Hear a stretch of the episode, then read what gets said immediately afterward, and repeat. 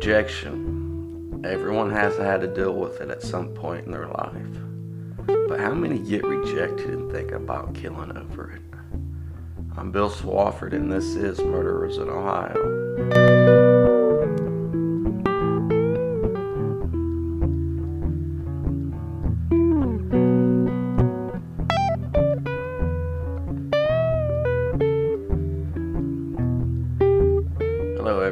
Thank you for joining me in the Buckeye State.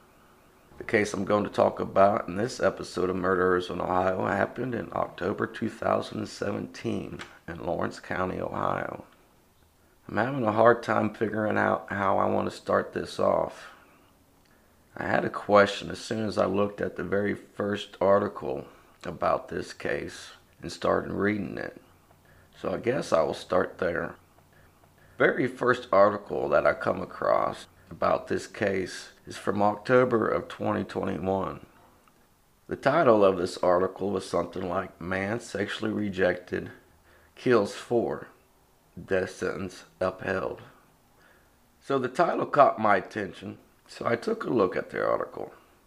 It was an article about the Supreme Court upholding a death sentence that was handed down by the state of Ohio. Now, as soon as I read the first paragraph, I was confused. I thought there was some kind of editing error. The first paragraph was about the Supreme Court's decision to uphold the death sentence that was handed down to a Lawrence County man for killing his cousin and three other family members. I had to stop at that moment. I thought about the title of the article and then read the first paragraph again. Yeah, it said cousin and family members. Like I said, my first thought, editing error. Someone made a mistake, wrote in cousin instead of girlfriend, something like that. Writing errors sometimes go unnoticed by writers all the time. We see it with articles on the internet daily.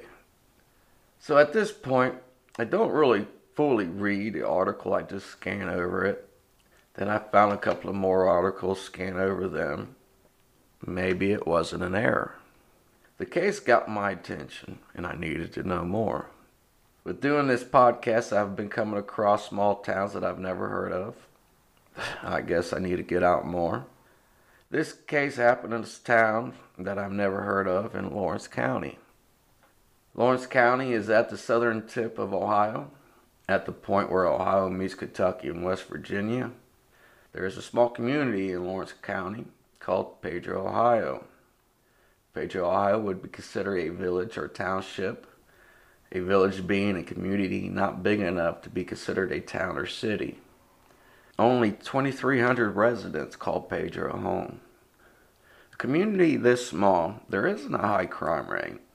It's a community where you know everyone, or at least know who should be where. The Pedro community sits on State Route ninety-three.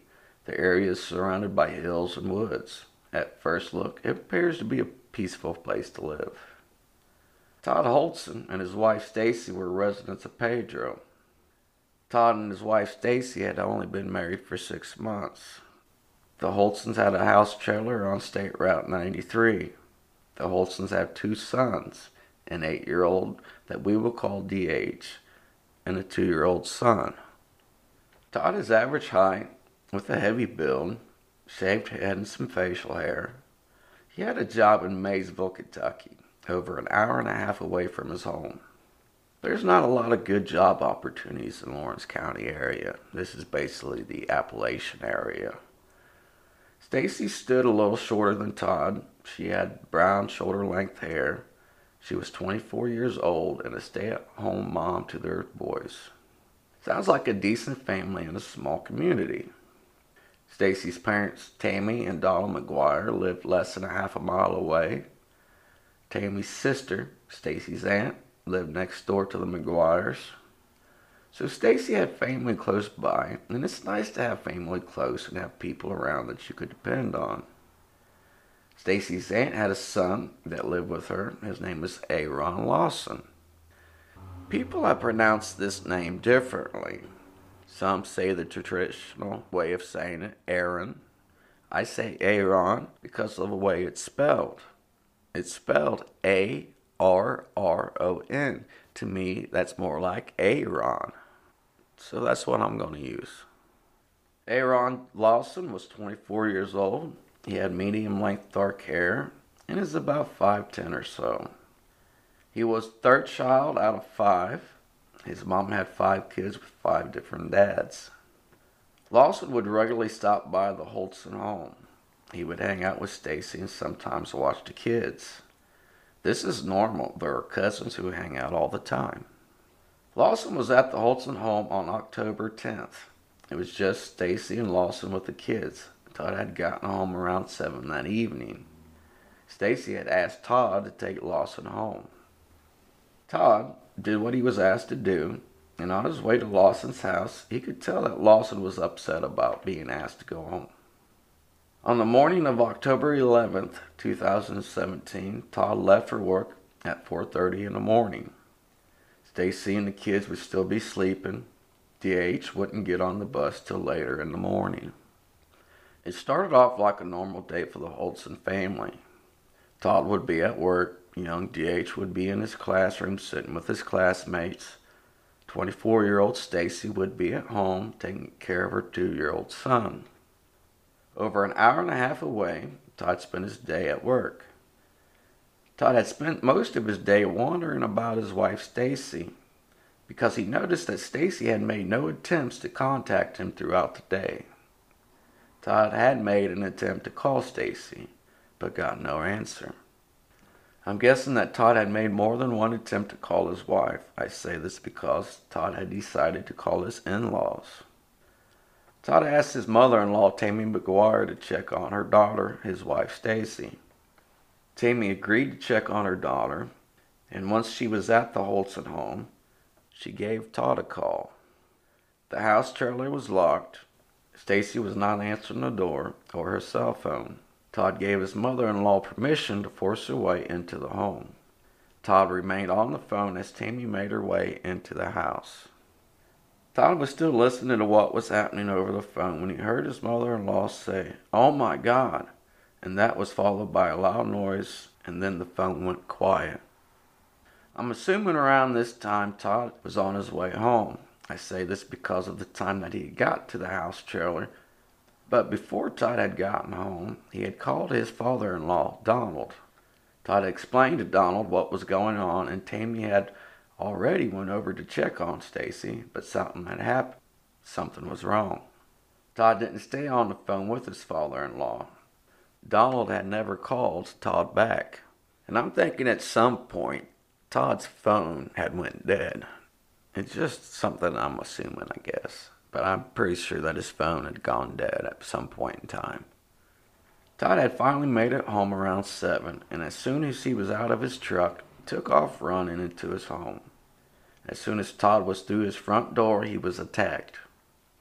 At first, Todd didn't realize he was attacking him with a knife. Todd got stabbed repeatedly, and Todd started to wrestle around with the individual. Todd knocked the knife away, and the two had fallen on the couch. Todd realized that he had been wrestling around with Aaron Lawson. Todd asked what Lawson was doing.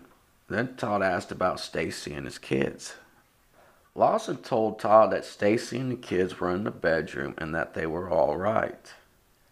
The two of them got up, and Todd forced Lawson out of the house. Todd went and checked on his two-year-old son, who he had found unharmed. Then Todd went and looked around the rest of his home. Todd found Tammy's body laying in the laundry area, and then he made his way to the bedrooms. Todd got to D H's room. That's where he found the bodies of Stacy and her dad, Donald. Todd took his two-year-old son and had left the house. Lawson was nowhere to be seen.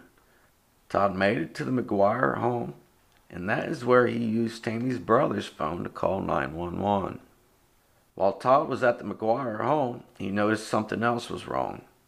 D H was not there. He was supposed to be there. Stacy had sent a note to school with D H. The note instructed the school to change D H's bus route. D H was supposed to be dropped off at his grandparents' house, the McGuire's home. The bus never stopped at the McGuire home. Law enforcement showed up at the Holston home and discovered a horrifying scene. They already had a person of interest, somebody they needed to talk to. Aaron Lawson. Law enforcement already figured that Lawson had stolen the truck when he had left the Holston home. The manhunt would begin.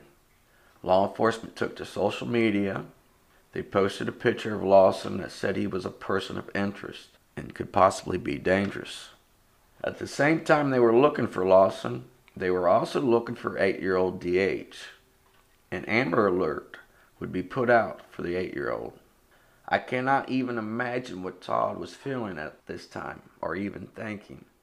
His wife and in-laws had been murdered, and no one had any idea where his son, D H, was at. And the person that the cops wanted to talk to about all this, Todd had let out of the house. Law enforcement had the unfortunate task of going through the crime scene to piece together what happened. Later that evening, law enforcement had gotten a break. Police spotted the stolen truck, and Lawson was driving. Lawson had no plans of stopping and going to jail. There was a short police chase up till the time that Lawson crashed into a guardrail. Lawson had gotten out of the truck and took off on foot into the woods. I said earlier that this area is hilly and has lots of woods, woods that are thick and dangerous. Only someone from the area could make it their way around these woods in Lawrence County. The manhunt for Aaron Lawson would continue. The next day, October twelfth, law enforcement was still processing the crime scene. On this day, they started to remove Donald's body. I have a question right here. Why did it take so long to remove Donald's body? I ask this as someone who is unfamiliar with the process of removing bodies from the crime scene. As the body of Donald was being moved out of the D H's room, they continued processing the crime scene. That is when they found another horrifying discovery. Eight-year-old D H had been shot to death. He was laying by a dresser and had been covered up with a pile of dirty clothes. This would only intensify the search for Lawson. This was someone who needed to be locked up. I'm sure the crime scene had left law enforcement with a lot of questions. What would drive a person to kill four people, one being an eight-year-old? Todd Holston had to be wondering why Lawson was even at his home in the first place. He had to be kicking himself in the butt for letting Lawson go. The manhunt lasted for three days, and everyone was about to get their answers. Or at least some answers.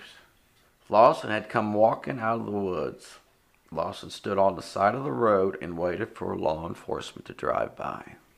Law enforcement finally had Aaron Lawson in custody. It would only take two hours for Lawson to start giving them some answers in an hour-long confession.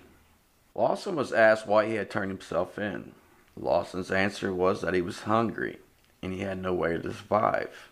He didn't think that he had any other option. It wasn't because he was feeling bad. He was hungry. Law enforcement needed to know what happened at the Holston home on October eleventh. They wanted to know why Lawson was at the Holston home and why he had ran. Lawson explained that his cousin Stacy and him had had a sexual relationship.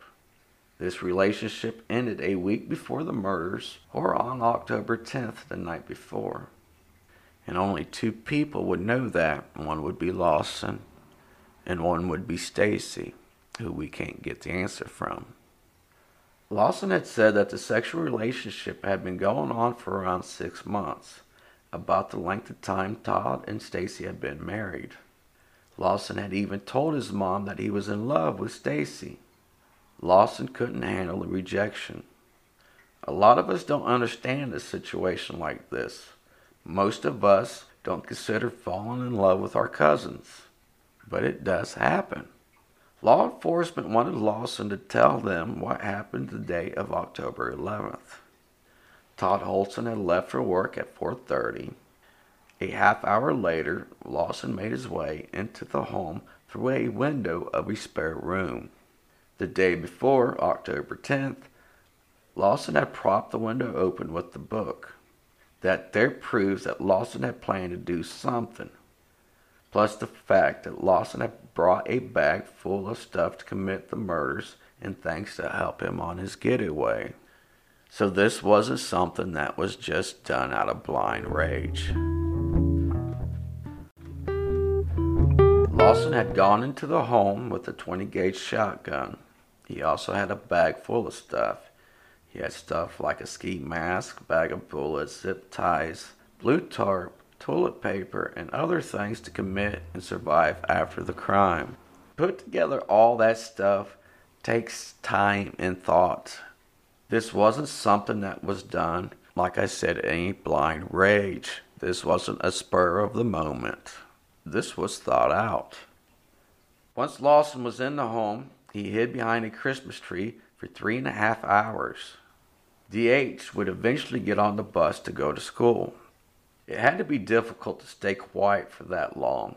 A person has to move and stretch after a while. I bring this up because something made Stacy go into that spare room. Did she hear something and go check out what it was?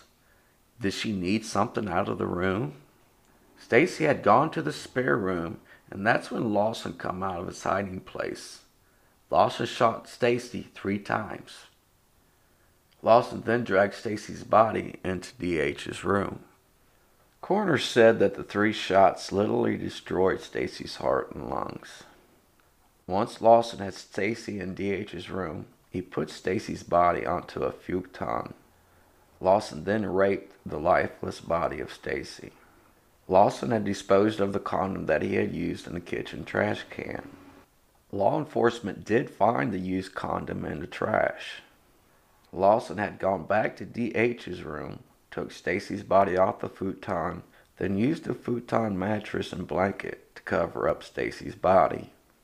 There is a possibility that Lawson abused Stacy's corpse up to three times. One thing I can never wrap my mind around is, why do people have sex with dead bodies? This creeps me out. This is an actual thing that some people think about. Law enforcement had a question for Lawson, a good question. Why didn't Lawson stop there? Why did other people have to suffer? Lawson said it had to be done to cover up what he had done to Stacy. I don't buy that. There was plenty enough time to destroy evidence and leave the home before anyone got there and found out what happened. Todd wouldn't be home till around seven in the evening. D H was supposed to be dropped off at his grandparents'. Lawson did not have to go farther than what he had already done. Instead of leaving the Holston home, Lawson made a call with Stacy's cell phone. Lawson called D H's school and acted as though he was D H's dad. Lawson had told the school to make sure that D H was dropped off at home and not his grandparents'. The school noticed Stacy's number on the caller I D and thought the call was legit. They would make sure that the bus dropped D H off at his home. How did Lawson know that D H was supposed to be dropped off at his grandparents'? Bigger question, why not just leave the kid alone? What is the thought process of bringing a child to a home when you had done killed his mom? Young D H did not deserve what Lawson had done to him.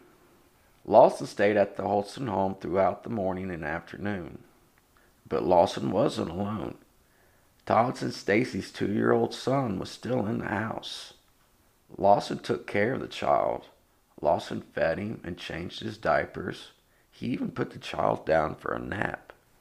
Law enforcement asked why Lawson didn't do anything to the two-year-old. Lawson explained that he had felt a connection with the child. He had taken care of the child before. Where was his connection with D H? D H was dropped off to the house around four in the afternoon.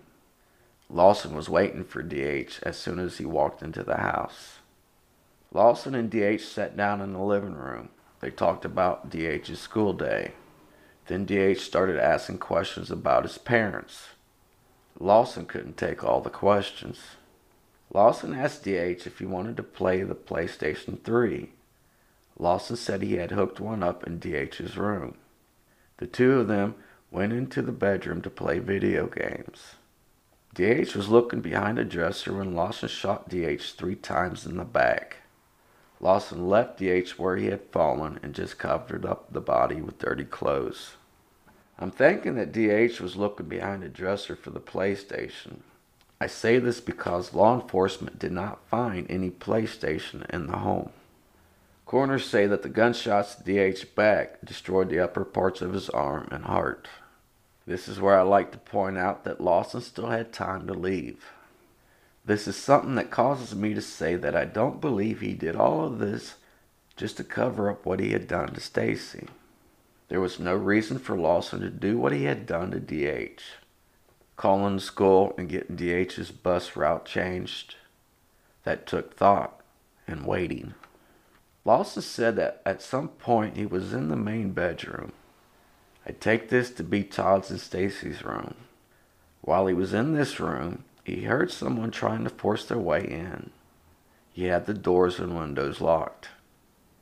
Lawson had gone and hid behind the door with a twenty gauge shotgun. As soon as Tammy made her way into the home, Lawson shot her twice.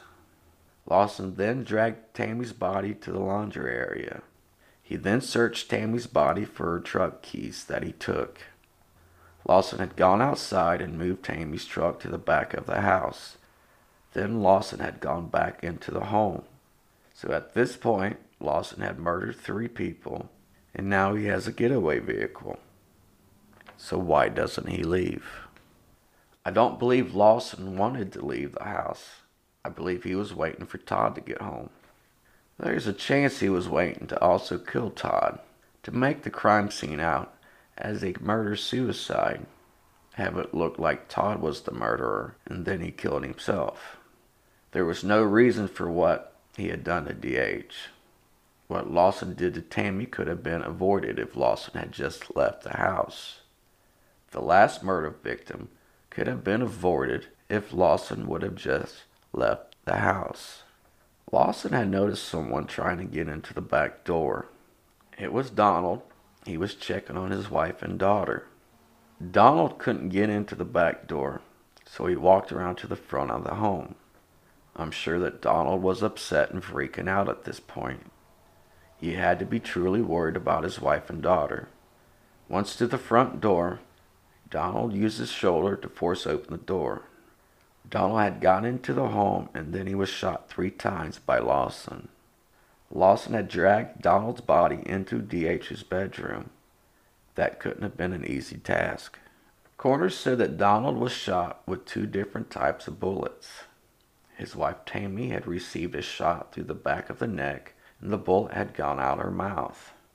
Lawson didn't have much time to get his head straight after dragging Donald's body to D H's room. Plus, he was out of ammo. ten to twenty minutes after Donald got there, Todd had pulled up to his home. This is why I think Todd was already on his way home when he had called Donald. Lawson only had a pocket knife, but he was waiting on the other side of the door. As soon as Todd entered the house, Lawson then attacked and repeatedly stabbed Todd. He'd stabbed Todd eleven times. The two rustled around, and Todd overpowered Lawson. Todd had forced the knife out of Lawson's hand, which left cuts on Lawson's hand. The two had fallen on the couch and had an exchange of words. Todd had said that there had been a lot of robberies in the area, and he thought that his house was getting robbed. Lawson told Todd that Stacy and the kids were in the bedroom and that they were all right. Then the two of them got up, and Lawson was forced out of the home. Once outside of the house, Lawson got into a truck and took off. Lawson said that he had planned on running. He had planned to be on the run for a while. He had a bag of stuff that would help him survive on the run. Lawson said that he had forgotten the bag at the house. Lawson didn't forget the bag. He was forced out of the house without it, because he couldn't finish off what he had planned to do. He wasn't successful in killing Todd. Law enforcement did find the bag of stuff that Lawson was talking about at the home. Lawson also said that he didn't take the gun because he didn't want to hurt anyone else, which I think is also a lie. Lawson was using the knife on Todd because there was no more ammo, and once again he was forced out of the home without anything. So unless he was planning on buying more ammo, the gun was useless. want to point out that the murders and the attack on Todd lasted for twelve hours. Law enforcement talked with Lawson about the police chase and crashing the truck into a guardrail. Law enforcement had asked Lawson if he had shoplifted the stuff that they had found in the truck. Lawson had acted as though he was insulted by being accused of being a shoplifter, even though he was a murderer, and the stuff that was found in the truck was bought with money that he had taken from the Holston home. Law enforcement did investigate the truck after Lawson had crashed it and then took off on foot. Law enforcement had found several pieces of evidence in the truck. There were blood stains in the truck, bloody clothes, and some receipts from Taco Bell and Walmart. The receipt places Lawson at Walmart around eight p m the same day of the murders. Lawson had bought some clothes, D V D player, and some movies. I guess he figured that he would have enough time for movies while he was on the run. Lawson said he had spent two cold nights in the woods. He had no vehicle, no food, and no way to stay warm. He knew that he had no choice but to turn himself in. With Lawson in custody, it was time for the D A to form a case against Aaron Lawson. Lawson did have some trouble from the past. His lawyers said that Lawson was abused as a child. Lawson had abandonment issues. Lawson had once tried to attack a neighbor with a knife. Lawson was arrested and put into a mental institution. Lawson's attorney would use Lawson's so-called mental issues as a defense strategy. Lawson was indicted on four counts of aggravated murder. At first, Lawson had pled not guilty. Shortly after the trial started, Lawson had changed his plea to guilty. Even with the guilty plea, there still had to be a sentencing trial because this is a death penalty case. Against lawyers' advice, Lawson waived his right to a jury trial. Lawson said that he had changed his plea to guilty to avoid a trial. Lawson did not want his family and the family of the victims to hear what happened on October seventeenth and hear the fucked up things that were going to be said about him. I do want to mention a little side note. The coroner said that even though that all four had received fatal wounds, none had died right away. Lawson was sentenced in two thousand nineteen. The family of the victims declined to give a victim impact statement. Lawson had told the judge and prosecutor that they had did a good job in his final statement. He said that he had voted for them. The state of Ohio handed down the death sentence. While in prison, Lawson has said that he only felt bad about what happened to D H Then he also bragged about how good of a shot that he was. In October twenty twenty-one, Lawson was in front of the Supreme Court. Lawson's appearance had changed. His dark hair is now short. He had grown out a full beard. Lawson was trying to appeal his death sentence. His lawyers argued that there was no mental evaluation done before the death sentence was handed down. In the state of Ohio, there is a law that anyone with severe mental problems cannot be executed by the state. The court ruled that what was done to the eight-year-old and other factors outweighed the fact that there was no evaluation done. I agree with that. After everything I've read about this case, I have to say there was a lot of thought put into it. This wasn't somebody in a blind rage and things like that. I think everything here outweighs any kind of mental issues that they claim that he had. The D A says that there was no real evidence of a relationship between Stacy and Lawson, but they definitely knew that Stacy had rejected Lawson for something for some reason. Stacy would be the only one besides Lawson that could tell us more about what happened and what set Lawson off. Lawyers argued that Lawson had repeatedly asked for help throughout his life, but no one would listen. The Supreme Court decided to uphold the death sentence that was given to Lawson. They set an execution date for Lawson in January of twenty twenty-six. Thanks for listening to this episode of Murderers in Ohio. Please share it with your friends and subscribe wherever you get your podcast.